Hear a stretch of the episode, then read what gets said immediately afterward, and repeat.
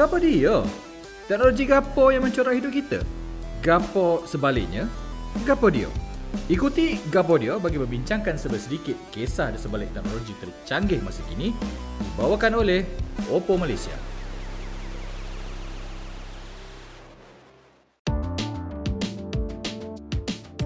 Hello, ini adalah Aman Podcast bersama dengan JB dan juga Yem. Rangkaian podcast ini seperti biasa kita paparkan antara tumpuan utama berita berkaitan dengan teknologi yang bukan berkaitan teknologi pun kita bawa juga sebab benda-benda yang penting lah untuk uh, semua pendengar-pendengar tahu dan juga kita ulaskan dengan bentuk ilmiah. ilmiah ke? Yem, kau uh, aku tahu kau memang guna Twitter secara besar lah. Uh, ini ada tumpuan besar. Ya. Hmm. Tapi Hardcore. TikTok kau kat tahap mana? Kau ada ke tidak? Sebab aku nampak kadang kau ni uh, macam stitch Okay. video orang lain. Okay, so Ah. aku aku uh, stalker. hmm. Aku on TikTok. Uh, in fact, just before we started this podcast, aku tahu since kita kita nak sembang benda ni, aku buka Hmm. um, TikTok. I spend about one hour a day for the past seven days. That's a lot of time. Hmm. I think I should change lah how I behave on TikTok. Tapi the the idea here is TikTok aku mostly consume, aku tak create, but aku faham ramai orang yang nak create. And at the same time aku faham the security issues Hmm. and the social issues on it. Uh, tapi for now aku just stalker lah. Aku bukan creator. Okay. Compared Tapi kau perasan tak Tapi- kalau kalau kat eh, TikTok ni panggil FYP kan for your page kan. Kau perasan tak kenapa such video keluar bila kau scroll dan sebagainya? The algorithm there's, kau uh, faham tak? No, aku tak faham. Okay. Tapi untuk aku, it's just dancing girls with no bras and football mostly. And then e- every now and then dia ada dia ada cooking apa cooking Ya. punya punya. Aku memang yang okay. Cooking adalah aku dan juga camping adalah aku. Aku tak minat camping, tapi aku suka tengok orang camping. I don't know why. Somehow itu aku Okay. punya FYP. Anyway, tapi ini adalah penerangan TikTok. TikTok ini dia dah dia berikan uh, sebab kenapa video muncul di FYP. Uh, kemas kini uh, TikTok ni dia dia memberikan perkara tersebut. Dia akan keluar pop up why you're seeing this video. Uh, dan tersebablah your feed is personalized and there are uh, many reasons why a video shows up on your feed. Uh, dia dia dia ada keluar lah. Apabila sebenarnya video ni kalau kau tonton, uh, penjelasannya adalah terdapat pilihan baharu di bawah menu share. Dan kalau kau tekan ikon uh, tanda soal untuk why this video dan uh, maklumat mengapa video diselarangkan akan dipaparkan. Antara kriteria yang digunakan oleh TikTok ialah berdasarkan sejarah tontonan satu, interaksi, like, komen, carian, akaun yang diikuti, kandungan baru dari rantau yang sama dan kandungan popular dan rantau yang sama. Maksudnya kalau kita tengok interaksi dan juga sejarah tontonan, uh, faham-fahamlah viewers kenapa yang punya FYP sedemikian ya. Dan aku rasa Yem Ah, um, Ah, Okay okay Ya. kita kita compare kita, kita kena compare compare mm, okay. mm, mm. Um, algoritma TikTok dan pengecorannya jauh uh, berbanding dengan YouTube uh, ataupun uh, jauh berbaik uh, compare dengan Facebook. Mm. ada satu komentator uh, Adam Hakim Hmm. uh, dia tinggalkan satu komen uh, dekat amans.my Mm. Dia kata contoh senang TikTok akan showkan kandungan pasal aktiviti motosikal contohnya. Kalau tak suka tengok kandungan pasal motosikal kita just uh, uh, uh, apa vote down. And then YouTube pula compare and contrast. Adam Hakim kata dia akan showkan macam ketularan dan popularity video itu tak kisah sama ada dia sesuai atau tidak dengan anda. So that is, I Hmm. mean, this commentator is is basically or this poster basically encapsulates the whole idea of FYP for the user. Because just Hmm. because it is viraling, just because it is popular satu dunia apa semua, it may not necessarily be um orang kata apa uh, relevant to you. Yeah. But TikTok focuses on the relevancy of the user Mm. and uh, continuously seek feedback. Feedback, eh? Mm. the, the the seek feedback now user you like it you don't like it and so on okay another element that we need to look at is the volume of test case scenarios to see whether or not the user likes it or not macam YouTube tak Hmm. kisahlah YouTube shorts ataupun YouTube video one video is like i don't know 3 minutes 10 minutes 20 minutes the the the varying uh, uh, duration of the YouTube tu does not allow YouTube to be as nimble as TikTok because TikTok Yeah. 30 second to 1 minute in one Hmm. hour kau boleh consume at least 120 content at least because Hmm. ada lagi content yang kita boleh scroll up very fast 5 6 7 seconds pap pap Mm. So you're looking at at least 120 content testing to the user in just one hour kalau kau macam aku Hmm. one hour per day times 7 days, that's 120. Let's call it 100. 100 times 7 hours, that's 700 testing points. Okay, and it's not 700. It's going to be about 700 to 1,400, double that number. For me, hmm. ini baru aku. Hmm. 1,400 testing case sama ada Yem suka ni, Yem tak suka ni. Yem suka ni, Yem tak suka ni. Yem tak Yem suka ni, Yem tak suka ni. Hmm. You are able to determine Yem suka mana, Yem tak suka mana.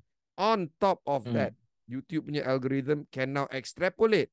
Andai kata Yem hmm. suka yang ini dan yang ini dan tak suka yang itu dan yang itu, maka hmm. now this is the fun part ye mungkin akan suka the third item which is something new to me contohnya lah, hmm. lah eh this guy masak tepi camping. The guy pa- bawa parang dia masak batu tepi sungai dekat Norway ke mana entah. Kenapa je? aku suka tengok like video that. tu kan? I, I know I never knew I would like that. I did and I continuously enjoying it. I did not hmm. seek it but it came and I continuously say yes and yeah. all that. So this is the beauty of uh, the TikTok algorithm. And that yeah. is why ByteDance is the most profitable company on the planet because yeah. they translate that into commercial value. Tapi kadang-kadang there's a good hmm. Yeah, no, there's a good there's a good op-ed in uh, Washington hmm. Post saying, okay, forget about the TikTok cybersecurity apa worries and all that. Is it possible that TikTok just wants to sell more? So the op-ed hmm. is arguing why TikTok is not thinking about the way macam CIA ke FBI ke kan US kan sangat takut dengan TikTok. Hmm. Maybe ini semua paranoia and maybe TikTok just wants to sell you more stuff because at the end of the day, which one is more profitable? Selling more stuff or konon-konon macam infiltrate uh, the minds of Americans? What do you think? Hmm. Selling more lah aku rasa itu yang paling penting. Eh, tapi kan kadang-kadang aku nak sikit, sikit lagi algoritma ni. Um, kadang-kadang aku rasa ni, ni uh, simple je lah pandangan aku. Tapi aku rasa macam kadang-kadang tak best bila aku masuk kerja pagi kan aku jumpa kolik lain aku dah tengok TikTok semalaman contohnya kan lepas tu ada video-video yang aku save aku nak tunjuk lah yang funny apa semua kan the thing is that orang dah tengok juga sebab algoritma tu sama kat, kat rantau tu aku rasa bosan lah aku dah bagi something kau belum tengok Ha, so kau macam oh funny santai. Uh, so bila yeah, oh yeah, yeah I watch yeah, yeah. macam lah bosan lah. macam tu lah. Yeah. But okay itu yeah. antara uh, tumpuan. Hmm. Memang memang memang ah. I mean Ya, itu antara bagi macam mana kita lihat lah benda ni. Aku rasa macam, uh, well, that's that's what it is. Tapi sekarang pun TikTok dah jadi DM. Dia dah kalahkan banyak contoh macam um, apa nama apa e-dagang ni. Shopee semua dah banyak uh, kalah dari segi number e-dagang dia sebab ramai orang jual online uh, stream dekat TikTok. Laku gila dia jual barang semua. Yeah, and then of course, then there's an industry called live selling or live shopping. Hmm, hmm. So dia tunjuk satu barang, satu merchandise, and then dia boleh buka-buka that barang. Contohnya this this my hmm. headphone, dia buka, dia testing, comment apa semua. That's one thing. Hmm. Dekat China, live shopping is a big deal. Uh, yeah. Ada satu uh, uh, uh, e-commerce site, aku dah masuk. It's all Chinese, all Mandarin. Hmm. This guy ada orchard, ada plum hmm. orchard, hmm. ada pokok-pokok dia kebun dia. So live shopping dia pergi dekat pokok A, pokok B, pokok hmm. C. Dia ambil plum tu, dia petik, dia masuk dalam oh. box. All this live ah streaming eh, dia ada phone dengan the, the user. And then the user pun cakap, okay, this is my address, this is my home. Dia seal box tu on live ni dekat dekat dekat dekat um uh, platform dia. Uh, Ali hmm. Ali Shop. Dia seal it, dia letak alamat and then dia cakap, okay, Mr. Han, this is your box. I'm going to post it after I'm done with the live shopping. Okay, next, next, yeah. next kebun. Dia pergi dekat pokok seterusnya. This, so bila the customer dapat that box, dia dapat that hmm. authentication factor. This, these plums, plums apa, apa dalam plum, Malaysia? Ha? Aku mangga. Ha. No mangga, mangga mangosteen. Anyway, the plums, bila dia dapat, ah, confirm dia daripada pokok si kawan ni. This is the element of live hmm. shopping and it's been done on uh Dao Douyu eh Douyuin uh the the Chinese version of TikTok. It's brilliant, yeah. bro. And and the it user is. experience is is is Betul. crazy. So it is e-commerce at mm. the end hmm. of the day. That's why I, I would like yeah. to argue. I mean the subliminal message apa macam mana US ni US tu I mean I mean I don't know lah but generally speaking China ni dia nak mana mm. dulu. Dia nak duit dulu ke dia nak power? I hmm. think duit more than power, but I don't know. Yalah. Faham. Okey, itu selepas itu poin utama kita TikTok dan juga uh, benda-benda macam ini kalau kita lihat dalam gambaran yang lebih besar, uh, Yem memang suka melihat beberapa gambaran yang lebih besar supaya kita faham. Kadang-kadang kita lihat satu benda tu uh, narrow dan juga ialah algoritma kita faham macam tu je tapi sebenarnya gambaran lebih besar kau nampak apa yang cakap tadi sampai nak tengok duit ke nak tengok pengaruh dulu China dan US dan sebagainya. Maksudnya besar lah benda tu untuk orang ramai kena tahu dan juga faham uh, especially untuk listeners lah. Kita bertindak seketika. Selepas ini aku masih lagi nak cakap tentang ini tentang kandungan di, di online lah. Sebab macam episod sebelum ni lah kita cakap ramai orang main komen je keyboard warrior ataupun main upload dan sebagainya benda yang menyakitkan hati dan sebagainya yang mengundang kebencian dan juga menghasut dan sebagainya macam mana untuk kawal selepas ini Pandangan dan suara anda penting untuk didengari. Ingin memulakan podcast anda sendiri? Kami menyediakan package all-in-one untuk anda secara percuma untuk episod pertama. Ya, secara percuma. Tunggu apa lagi? Jom bina konten digital anda bersama Pusat Media Amans. Info lebih lanjut di us@amans.my.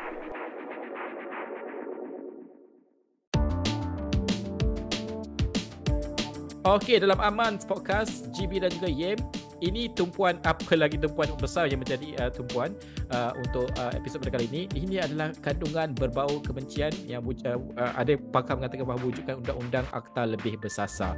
Okey, aku nak uh, terangkan sikit Yem kalau kita melihat kepada apa yang dikatakan oleh pakar ini untuk memerangi berita palsu ataupun kandungan berbau kebencian uh, tidak cukup dengan pembentukan akta ataupun undang-undang yang baru. Sebaliknya apa yang dikatakan oleh seorang pakar ini Haris Zainul dia iaitu penyidik ISIS Malaysia uh, dia katakan bahawa pembentukan sebarang akta ataupun undang-undang perlu diteliti dan juga uh, diperhalusi bagi membolehkan ia mencapai sasaran yang dimahukan. Pertama kata dia, kita perlu meningkatkan literasi digital dan juga maklumat dalam kalangan rakyat. Itu yang pertama. Dan juga uh, uh, yang kedua dikatakan bahawa kerajaan perlu tingkatkan tahap kebebasan media dan juga para uh, para profesionalnya dalam kalangan media ini. Selepas semua dah dilaksanakan barulah boleh dipertimbangkan undang-undang baru jika ada keperluan undang-undang itu harus spesifik kepada topik yang disasarkan. What do you think? Sebab kadang-kadang apabila satu tindakan itu diambil dengan alasan bahawa ini adalah menyebarkan kebencian ataupun berita palsu sebagai contoh, kadang-kadang orang mengatakan bahawa ini adalah sekatan kepada kebebasan bersuara. Kita faham bukan tak ada absolute uh, freedom dalam uh, uh, menulis benda ini tapi kebebasan bersuara ini dia dia line tu halus sangat. What do you think? Adakah betul apa pakar dikatakan didik dulu, yeah. bagi peluang nah, dulu? Yeah. No, I I I think um, I think uh, kata betul and I think that uh, undang-undang yang uh, clamp down it has to be important. Look, there's a reason why Facebook is being shunned, Meta for instance, hmm. and and and sister companies, right? Um, WhatsApp, the travel, all this viral shit uh, dengan um, uh, Instagram. It's because they did not regulate their content well um TikTok yeah, yeah. for all intent yeah. and purposes uh it is it is um uh, uh regulated well but not well enough and therefore that's why TikTok punya boss dekat Malaysia tu kena menghadap uh menteri komunikasi dan digital Fahmi Fadzil uh, sebab without which um we still have to understand that regulation is very important mm. um but you know now you're entering a very very dicey kind of uh, reality. Who determines censorship? Who determines what's right content what's the wrong content? Mm. um and to what extent? And you know when you look at 30 second video sometimes uh, meaning can be misconstrued.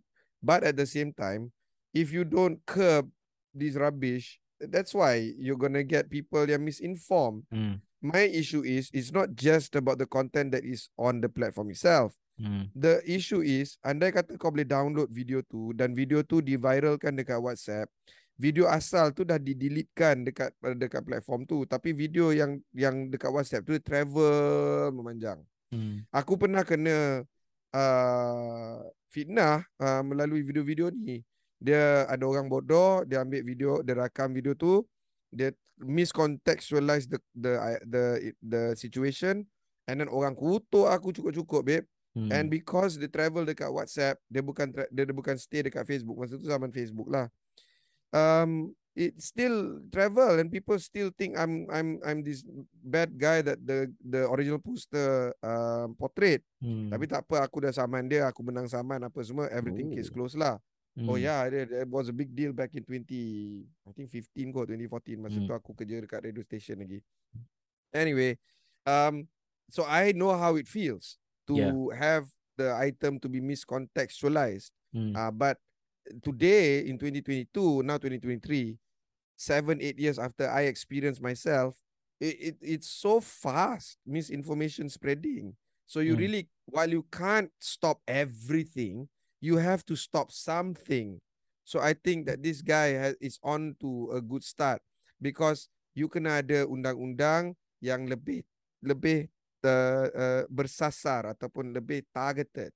Because if you have this wide notion of you know uh, undang-undang uh, maklumat ataupun you know, that kind of ni, you won't be able to Hmm. address. You need to have specific Yeah. rule to attack specific video. Perang Let me berita tell palsu. you something. Let me tell you something, James. Sebab aku ada this, this discussion dengan kawan-kawan rapat aku. Sebab uh, bila benda-benda macam ni jadi, apa yang aku discuss dengan kawan aku adalah, is it better for us to not uh, tweet ataupun tulis anything rather than kau bagi opinion kau? Sebab senang. Kalau kau tak Yeah. tulis, kau tak ada masalah apa-apa. Lepas tu kau tengok Yeah. aku, aku macam tak aktif Twitter kan.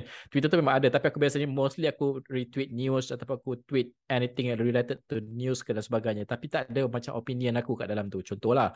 Uh, so aku rasa macam in that way senang aku terus kawal dari segi peringkat aku aku tak berfikir tapi then again ya orang ada opinion dia dia nak kena voice uh, opinion dan sebagainya kan itu paling penting sekali. Aku tak tahu macam mana orang ramai boleh menjaga di peringkat mereka pada masa sama. Opinion dia juga matters untuk isu-isu tentu kan. Again aku agree dengan kau. Uh, undang-undang itu kena ada. Cuma aku rasakan uh, uh, orang ramai literasi uh, akses besar untuk kau bagi komen sebagainya. Tapi literasi kau uh, sensitivity tu dah boleh sensor sendiri aku rasa. Logik lah. Banyak benda logik actually yang kau boleh sensor sendiri um, macam Yem Yem tweet dia okey Tapi- tapi kau tak boleh- kau tengok tweet dia Tapi kau tak boleh apply self censorship. You really cannot. I mean, Exactly. the moment you apply self censorship, you you start to wonder, oh, okay, I'd rather stay quiet rather than be opinionated. Ah, itu yang And menjadikan think- itu discussion aku dengan kawan-kawan aku itu uh, at the end of the day sampai uh, kau takut sangat dan kau just uh, keep quiet saja tak tak komen apa-apa so kau baca orang punya apa semua macam aku aku daripada dulu memang aku uh, sangat jarang di Twitter to me personally aku rasa uh, Yeah. platform tu toxic Okay, aku jujur. Yeah. So aku tak nak dan aku pentingkan mental health aku. so aku tak suka benda tu. Kalau aku tweet something pun aku akan mutekan reply supaya aku tak baca. Kau boleh reply tapi aku tak nampak dan settle. aku suka macam tu sebab aku rasa macam uh, better aku tak tahu kot daripada aku nak kena fikir benda-benda yang tak tak rel, bukan tak relevan lah. Dia relevan isu tu tapi tak membantu aku punya mental health pada aku lah. Padahal again isu ni complicated je. Aku rasa ada banyak pandangan dan juga Memang. uh, perkara No, yang of perlu course. dipertimbangkan ya. Of course, but but you know, uh, they say that uh, you know, you you uh, this is a free country and you know you can Mm. do whatever you want. I I disagree. I think uh, as I grow older, I start to realize that uh, whatever you say does have an impact, Hmm. uh, and you should be responsible for whatever you say. Betul. Uh, but at the same time, uh, it's not easy to prove intent. Kalau aku tulis something about 13 ke apa ke, and then you know whoever my accuser says aku ni berbaur uh, apa nama kebencian ataupun nak instigate violence, I think the I think it's like uh, it's very hard for the authorities to to prove okay you said this because your intent ataupun you punya niat is to create that. Uh, It's Hmm. very hard. It's very macam minority report lah Okay. the uh, future crimes department. Wah, engkau belum create the crime lagi, engkau dah ada dah. Hmm. Future crimes department. Okay. Yeah. Itu antara tumpuan kedua yang kita berikan uh, panjang lah. Aku rasa I'm, I'm sure uh, uh, listeners juga ada view uh, ada view masing-masing. Uh, boleh kongsikan uh, kalau tak puas hati juga dengan uh, pandangan Yim, pandangan aku dan sebagainya. Boleh boleh kongsikan dengan teman-teman. Tak ada masalah. Kita boleh dengar opinion dan sebagainya supaya kita faham apa sebenarnya ialah ada benda yang aku tak tahu, ada benda yang Yim tak tahu dan kita kena discuss dan sebagainya. Okay, kita berhenti seketika. Selepas ini uh, ini segmen best teman aman. Kali ini kalau uh, kau ingat Yem, uh, kerajaan uh, Fahmi Fazil eh, YB Fahmi Fazil ada umumkan ini berkaitan dengan uh, telco uh, di bawah yang diumumkan uh, uh, apa ni uh, telco perpaduan tak silap aku namanya. Selepas ini uh, teman Amans ada tweet pasal benda ni selepas ini. Okey, cerita dia macam ni. Kamu seorang pengusaha kecil dan mikro. Kamu menjual barang macam-macam. Dan telah tiba masanya kamu membuat penampilan di media untuk menceritakan kisah kamu. Tapi isu dia sekarang, kamu takut. Tak tahu nak start kat mana. Nak cerita apa? Nak cakap dengan siapa? Ini semua normal problem. Di Pusat Media Amans, kami sediakan media training untuk pengusaha kecil macam korang. Wartawan-wartawan bertauliah dari Astra Awani, BFM Radio dan media masa lain sedia untuk memberikan latihan kepada kamu. Dengan hanya RM50 sahaja, kamu akan mendapat latihan media dari real life reporters. Tanya kami di us@amans.my sekarang. Media training untuk semua di us@amans.my.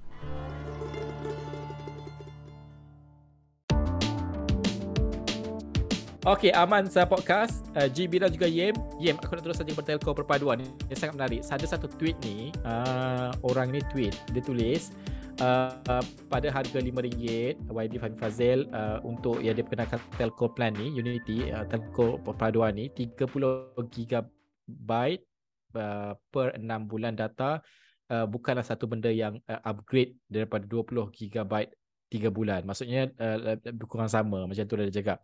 But price is 50% less and if you don't use much data, it also means you have to top up less often. Yem, kau pertama kali kau dengar pengumuman ni, what do you think? Do you think that... Aku... Yeah. I mean, uh, okay je sebenarnya. The, the issue here is whether or not this is a popular populist move ataupun it's actually hmm. trying to hmm. help people. To answer this, you have to ask around uh, the market.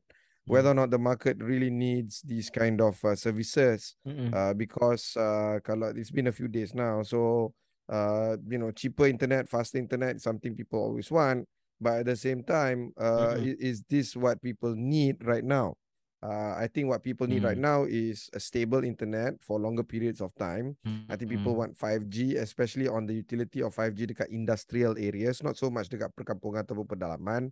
Uh, jendela, mm. apa khabar jendela? Uh, kononnya nak buat 4G di tempat-tempat ah. pedalaman. So mm-hmm. is it still ongoing?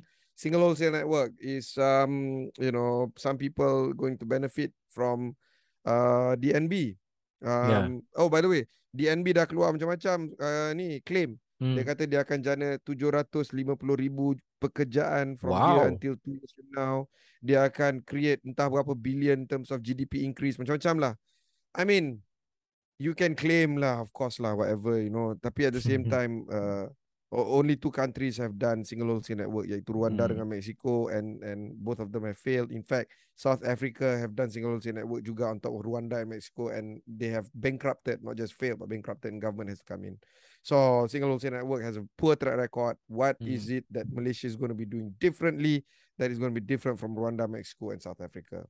Okay. So Ya. Yeah. Okey lah betul lah macam kau cakap tu aku pun aku pun ramai juga tertanya adakah ini adalah uh, tindakan populis ataupun sebaliknya memang betul nak bantu bantu rakyat sebab ada banyak isu-isu besar lain yang perlu dilihat.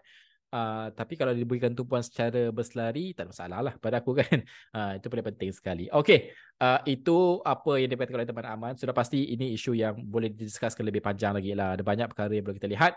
Uh, dan juga pelbagai aspek dan sudah pasti macam mana rakyat uh, sebab akses itu sudah ada macam mana ini akan dipermudahkan dan juga dimeringankan beban rakyat di sebalik uh, kos hidup yang tinggi pada ketika ini.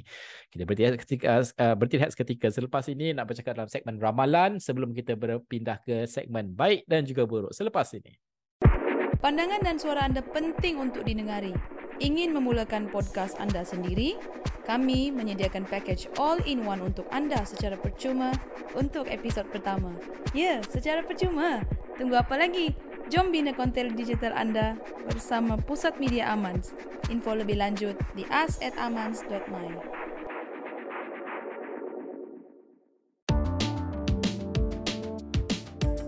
Kembali untuk segmen ramalan dalam Amans Podcast. Yem, Okey, kita tahu banjir ni dia luar biasa pada kali ini di Pantai Timur sebab banyak kawasan yang tidak dijangka dinaiki air, dinaiki air. Ini menjadikan bahawa pihak berkuasa sebenarnya dia dah prepare uh, kelengkapan tu kat kawasan lain. Tapi kawasan lain yang naik air yang lebih teruk. Ha, contohlah keadaannya. Okey, tapi point aku adalah untuk ramalan ni, Yim, isu banjir ni sebab tadi pun ada orang tanya masa aku pergi gym aku punya PT tanya eh kenapa kita tak boleh buat something? Every year memang banjir je. Aku pun tak tahu nak jawab macam mana. Dia kata pernah buat ban pernah buat ni dan sebagainya. Aku pun cuba lah explain daripada sungai golok macam mana keadaan apa semua kan. Tapi uh, valid soalan tu kenapa kita tak boleh selesaikan? Tak ada ke teknologi yang boleh diselesaikan untuk jangka masa panjang? What do you think? Apa permasalahan kita cabaran That, untuk why... selesaikan masa panjang? Ya. yeah that is why the the market is ripe for disruption mm. uh, Hmm. for uh, climate.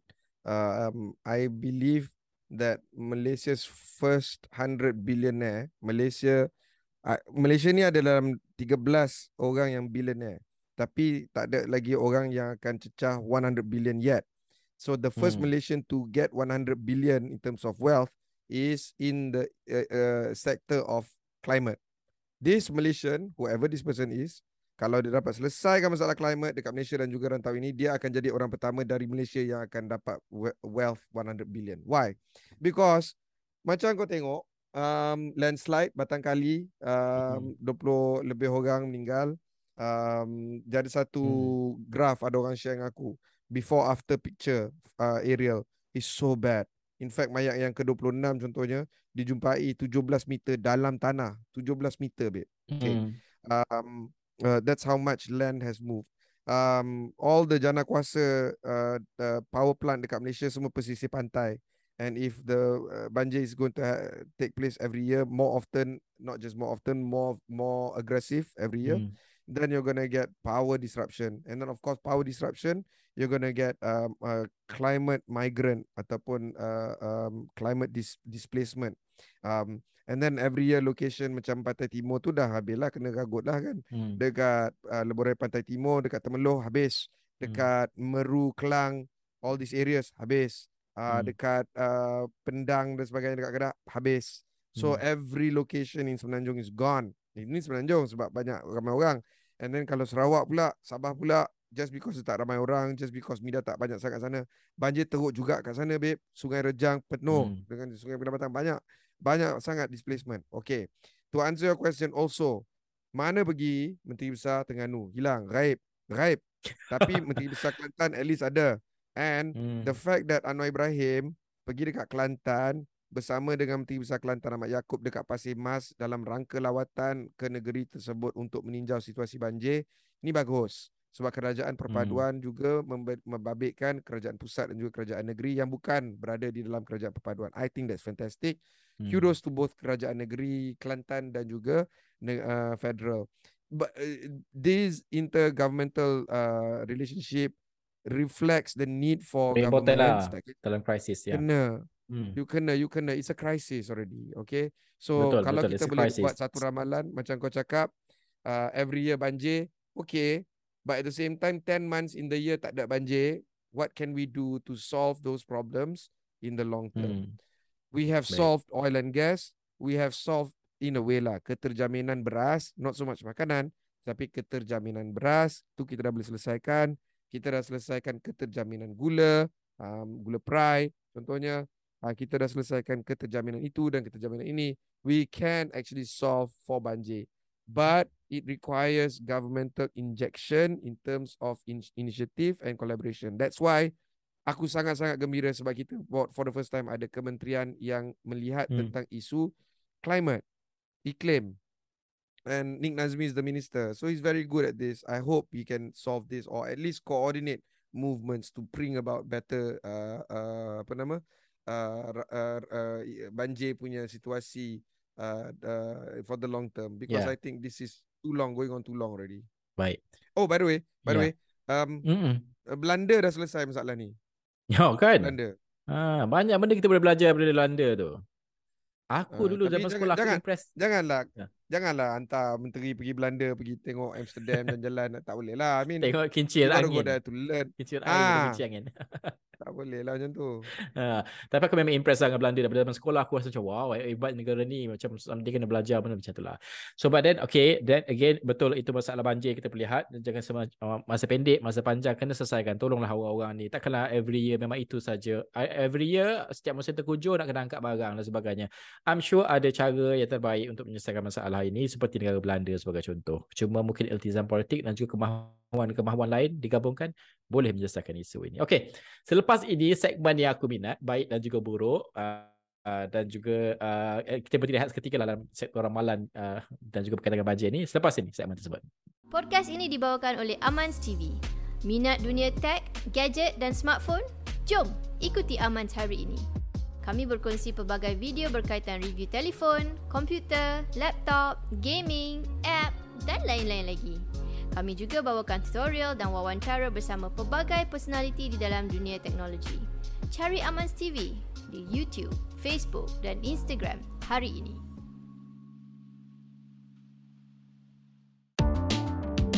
Okey, kembalilah Aman Podcast uh, aku GB dan juga Yem. Yem, aku nak bagikan uh, berkaitan dengan uh, dua se- segmen ya yang aku suka ni baik dan juga buruk ni. Yang baik aku rasa, okey, kau biasa beli macam itu kita discuss kata cenggo kan.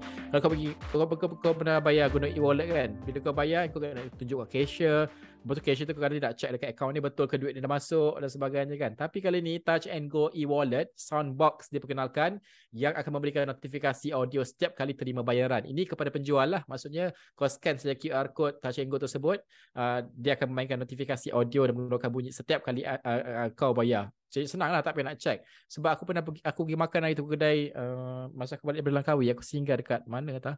Aku makan dan bila nak bayar tu, lama gila aku nak tunggu dia nak check account betul ke tidak dah masuk apa semua. Aku rasa macam uh, patut ada cara yang lebih mudah dan sebagainya. Aku rasa benda ni I don't know. Dia akan memudahkan orang ramai, penjual dan juga uh, pengguna. Kalau pengguna ramai Ya. yeah. tengok kaunter tu tak ada isu. So kalau dia dengar dah okay ni dah bayar contohnya kan. Mungkin ada notification yang lain tapi ini lebih uh, real lah. Ya. Maknanya orang kat kaunter tu dengar, So- kau pun dengar. Ya. Yeah. What do you Uh, boleh juga especially Hmm. kalau fast moving kan sebab aku selalu makan dekat Kampung Baru, aku duduk kat Kampung Baru. And it's it's not that it's not that easy tau especially de, de, bila ada kelabut-kelabut lah orang apa ramai semua. So yeah, I guess I like it. Uh, But at the same time kena kurangkan terminal-terminal dekat counter tu juga kesian. The seller dia ada sampai 5 6 Oh, machine depan QR mata. Ya, ya, ya. QR Hmm. code pun macam-macam ada. So, you Boleh. know, we have to, yeah. Um, okay, itu satu. Uh, Hmm. buruk, uh, I I don't know whether it's buruk or not lah. Tetapi, you know, uh, dekat UK, um, Prince Charles, King Charles, maaf aku. King Charles punya duit dah pun di print out. So basically, this this is a, a move towards, you know, I guess, you know, uh, to to seal the deal lah. Basically, Queen Queen Elizabeth dah mati. So. Yeah. I mean, I don't know. Um, that's one thing lah. Another buruk pada aku adalah ni lah. Uh, a few days ago, uh, Menteri uh, Pendidikan uh, Fadilina Sidik dia dah umumkan bantuan awal persekolahan sebanyak RM150 kepada semua murid tanpa ambil kira had pendapatan ibu bapa Hmm. bermula pada Januari tahun depan. Hmm. So bantuan ini according to Fadilina Sidik dan juga Anwar Ibrahim diharapkan dapat mengurangkan beban ibu bapa dalam persiapan untuk sesi sekolah akan datang.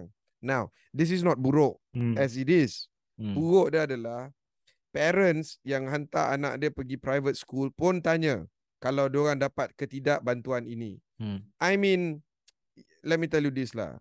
Annual fee uh, for for private education for international uh, education ada yang sampai 80,000, ada Hmm. yang sampai 90,000. Kenapa engkau nak engkau sebagai parent kau nak kelabut nak dapat 150 ringgit Betul. Ya. bantuan ni. I mean Hmm. I know the the the the law ataupun the rule says tanpa ambil kira had pendapatan ibu bapa Yeah. seperti diumumkan oleh Fadila Sidik. Hmm. Tapi you know Moral lah, moral moral kau lah boleh hak kepada Ah. macam mana lah kan. Ya. Bagilah. Okay, so I- hmm. So Econs Malaysia seperti mana kita tahu Econs Malaysia ni kalau uh, those who know know lah. Hmm. So dia kata ada 5 million students, 5 juta student dekat Hmm. primary secondary K12 lah. Uh, international student ada about 100,000 ataupun 2% in total. So 2% dekat Malaysia K12 education adalah private. an inclusion error of 2% from a universal program is actually okay compared to the typical 30% or more error of a targeted program that normally happens. Hmm. So he's arguing, I guess can still 2% of the total population of the students. So it's not that bad lah kalau private parents tanya. But still, it's a moral argument rather than an economic one. Betul. At least, yeah. Ya, okey. Ah itu antara berita yang uh, buruk dan separa buruk dari segi moralnya mungkin. okey, itu menutuplah diskusi dan juga bebelan kami dalam episod podcast pada kali ini. Episod akan datang lebih banyak lagi tumpuan utama kita berikan dan lebih banyak lagi perkara yang nak bagi tumpuan dan juga baik dan buruk segmen ramalan. Anda boleh hantarkan dalam Taman Aman. Kita akan kumpulkan dan juga kita akan bincangkan. Okey, terima kasih Yem. Sign out untuk episod kepada kali ini. Gapo dia? Teknologi gapo yang mencorah hidup kita? Gapo sebaliknya? Gapo dia? Ikuti Gapo dia bagi membincangkan sedikit kisah di sebalik teknologi tercanggih masa kini dibawakan oleh Oppo Malaysia.